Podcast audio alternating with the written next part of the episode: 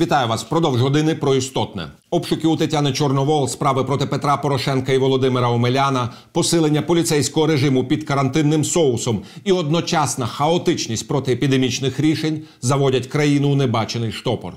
Для політичного виживання Зеленському необхідна національна єдність, а не політичне переслідування тих, хто може бути частиною цієї національної єдності. Коли виборці Зеленського позбудуться засобів до існування, їм буде вже не до його рейтингів. Віталій Портников, журналіст. Про небезпечні політичні піруети над політичною та економічною безоднею ми будемо говорити зі знаковим українським політиком і дипломатом Романом Безсмертним.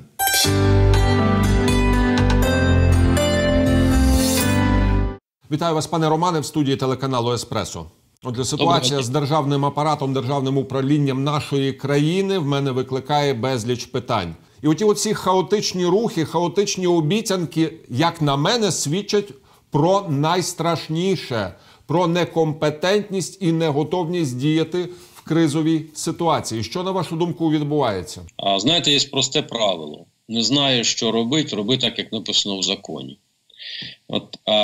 Зараз ми часто чуємо, як президент України, прем'єр, міністри, депутати використовують термін «епідемія», «пандемія» і так далі. Ну, я їх запрошую просто відкрити закон про правовий режим надзвичайного стану. Там чітко розписано, там є значення цих слів, що має робити президент, парламент, уряд, як це запроваджується.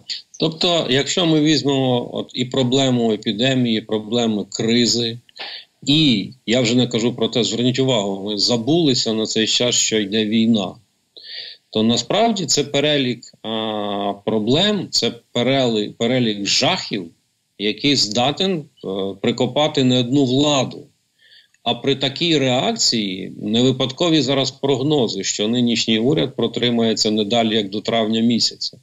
І це очевидно і зрозуміло, тому що замість того, щоб виконувати свої функції і реалізовувати чинне законодавство, замість того, щоб вживати кроків на розв'язання процесу входження в Україні епідемії, бо ми лише входимо в цей процес. І це ж очевидно, що на сьогоднішній день треба приймати рішення, які стосуються з одного боку локалізації полум'я епідемії, з іншого боку треба готовити економіку, бізнес країни до роботи в умовах епідемії. Бо коли я чую зараз, що пік досягне там з Великодня до середини травня, то це лише вийдемо на пік. А далі, якщо немає інструментів протидіяти епідемії, це означає, що кількість жертв буде тримати на одному рівні, вона не буде падати. Тобто для цього треба готувати державу жити в умовах епідемії. А тепер додайте до цього рецесію, тобто повальні неплатежі, які ускладняться ще ситуацію з карантином. Далі, а не дай Бог, спалахи на лінії фронту, ну і це повне безсилля при нинішніх кроках, які робляться. Поліцейські змушені виконувати неконституційні, незаконні функції. Громадяни, перебуваючи в умовах захисту Конституції, статті, яка говорить про верховенство права в Україні, вони домагаються реалізації своїх прав в зв'язку з тим, що ні дії громадян не забезпечуються, ні умови виконання своїх функцій поліцію не забезпечуються. Продовжується те, про що ми не один раз говорили. Тобто державні чиновники, які посідають в кабінетах, фактично розпалюють конфлікт між державною машиною, представниками держави і громадянським суспільством. Росте прірва. Оця прірва конфлікту між суспільством і державою – це ключова і перша ознака національної безпеки, загрози національної безпеки. Ще за кілька днів такої правової вакханалії, так і появи, я не знаю, не дай Боже, звісно, але тих чи інших сутичок, тих чи інших агресій, реакцій, то в країні можуть спробувати впровадити так званий надзвичайний стан. Можливо, нас до цього ведуть. Ота анекдотично загрозлива нарада, яка відбулася у президента з олігархами, вона свідчить взагалі про космічність уявлення державної машини очима самого президента Зеленського. і нерозуміння того, як можна протидіяти епідемії, рецесії, як треба організовувати спротив противнику на війні. Адже зверніть увагу, ми знаходимося в статистиці загибель на фронті, яка була що в 17-му, що в 18-му роках. Тобто напруга там не спадає. Що мене турбує, це розмови, які почалися в Україні, що Путін здатен пом'якшити чи якось змінити свою тактику в війні з Україною. Та Путін буде використовувати пандемію, рецесію для того, щоб збільшувати тиск на Україну. Оці останні призначення, які спричинили до того, що почалися відкриватися кримінальні справи там проти Порошенка, проти інших посадових осіб вчорашньої влади. Вони ізолюють тепер президента Зеленського від зовнішнього контуру, від партнерів клубу друзів України, поставлять його в ситуацію, коли в умовах крайньої загрози він навіть туди звернутися не зможе за допомогою чи за хоч яким заходом, чи хоча б за словом, яким би його могли підтримати в цій ситуації. Тобто насправді ситуація неприємна. Що розвалене зовнішньополітичне відомство, що узурповані паном Єрмаком функції по реалізації зовнішньої політики, що закритий мінський переговорний процес, це свідчить про те, що все більше і більше на київські пагорби впливає кремлівська влада. Шановний пане Романе, ну в мене є таке відчуття, що, можливо, нас готують до так званої тої чи іншої Варфоломіївської в політичному сенсі ночі. Так, з другого боку, ми бачимо, що президент Зеленський стрімко втрачає контроль над своєю монобільшістю, перетворюючи її, даруйте, в стерео, невідомо що. І водночас ми бачимо, що його основною фігурою лишається далі Єрмак. І немає якоїсь адекватної реакції на так званий Єрмак-гейт. По суті, поняття Зеленський як слуга народу від самого початку і було. Це какафонія, це хто хоче, той і співає, що хоче. В результаті фрагментарної, кон'юнктурної більшості створилася певна однопартійна більшість в парламенті і у владі, яка не є ні складеною ідеологічно, ні програмно і так далі. Тому не випадково, що в цій ситуації виникає необхідність ставки президента України на суб'єктивний фактор обрання когось одного. Спочатку такою фігурою було обрано Богдана. І зверніть увагу, як суспільство одразу чітко визначило об'єкт і почало атакувати. З одного боку ми бачимо какафонічність української влади, з іншого боку силу громадянського суспільства. Другою такою фігурою обрано Єрмака. Насправді пан Зеленський робить себе заручником. Спочатку одного, потім другого. Третє, що погано, він валить інституційну модель влади.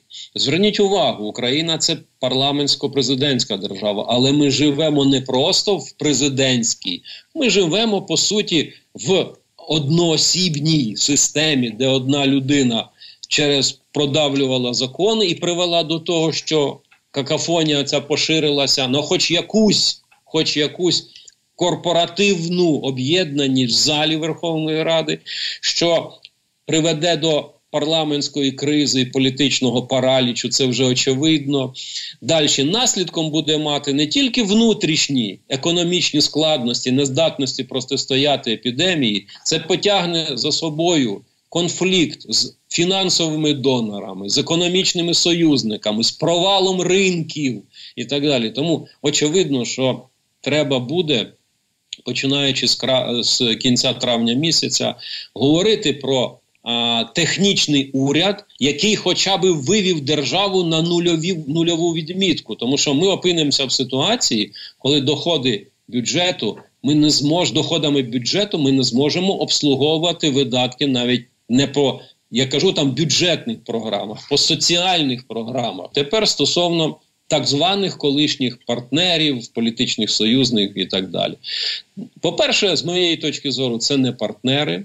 По-друге, це не політичні. По-третє, це не союзники. Це люди, які йшли, як будь-які олігархи, з однією метою – посадити зіц президента і нажитися на цьому. І так, як вони почали діяти після тої зловісної наради у президента Зеленського, лише доказує те, що вони домагалися лазаренківського поділу України по принципу шахматки, коли роздали на утримання регіони. Ну, таке враження, що ми вернулися там десь в імператорські часи, коли імператор ділив наділи для проживання там сановників і так далі, своїх соратників і таке інше. Пане Романе, але вся підлість ситуації дуже добре була свого часу описана Тарасом Григоровичем Шевченком.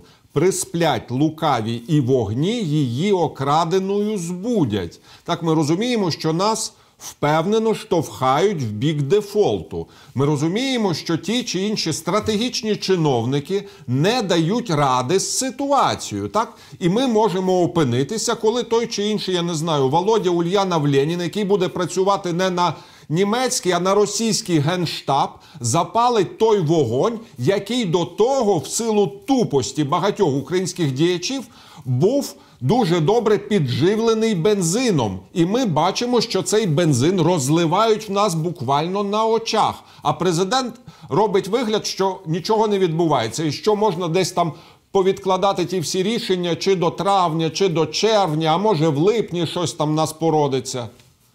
Ну, з моєї точки зору, все, що зараз робить і президент, і уряд, воно накопичує настільки негативний потенціал відношення суспільства, що набагато швидше восени суспільство може знести таку владу. Я аналізую постійно тезу, яку ви зараз виголосили, здатність використати ситуацію для того, щоб нав'язати суспільству чи тоталітарний режим. Знаєте, для того, щоб такі речі реалізовувати, Зеленський, Єрмак, урядовці, вони повинні хоча б володіти внутрішньою мужністю, а вони боягузи за своїми зовнішніми психофізичними параметрами. Вони навіть не можуть реалізувати вольові рішення, які стосуються виконання законів, написаних норм.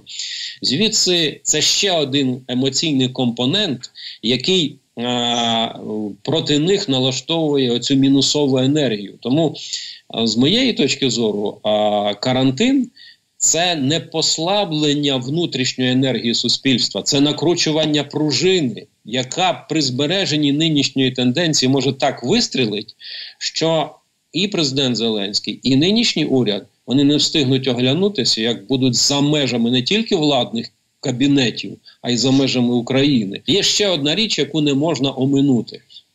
Зверніть увагу, якщо на сьогоднішній день в умовах Європейського Союзу, здавалось би, загроза епідемії мала б відбутися розбіг в сторони від центрові процеси, то там навпаки, там почалися згуртування, виділяти бюджет спільний, приймати рішення, тому що всі ж казали про те, що зараз будуть встановлені кордони всередині Європейського Союзу. Коли Європейський Союз, громадяни всіх держав побачили, що таке ця епідемія, вони почали об'єднувати держави зусилля для того, щоб протидіяти.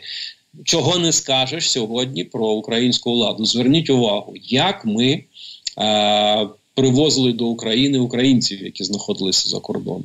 Як координувалися дії з сусідніми державами? Тобто, насправді, ми ще й у цьому відношенні, ізолювавши Міністерство закордонних справ від процесу, фактично не здали екзамен на фаховість за захист прав громадян, які знаходяться. Пане Романе, та що тут говорити, якщо в нас майже 10 мільйонів медичних масок, які передавалися з Держрезерву України до Міністерства охорони здоров'я, вони далі десь невідомо де, і вони не потрапили, наскільки я розумію, ні до медиків, ні до мереж аптечних загального користування. І наскільки я розумію, це лише дрібний такий прояв отих от макропроцесів самодеструкції.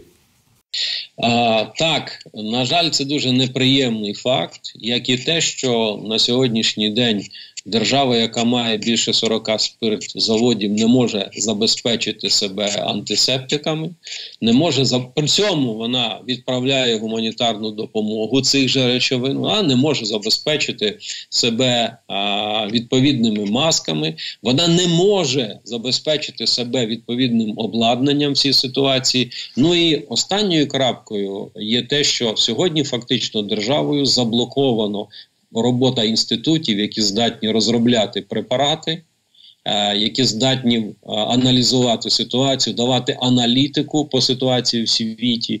Тут уже мова не йде про те, щоб організувати державою цей процес, скажімо, підготовки умов для того, щоб забезпечити потреби в масках, в антисептиках і так далі. Мова йде про те, щоб в локальних можливостях, отак як от зараз роблять львів'яни, як роблять в Чернігові, як роблять в Харкові, коли місцеві ініціативи, коли волонтери, коли об'єднуючись із владними структурами, роблять усе для того, щоб захищати громадян України. Щиро вам вдячний, пане Романе, за цю відверту розмову в ефірі телеканалу «Еспресо». Зичу вам і вашим близьким міцного здоров'я, а також продуктивного карантину.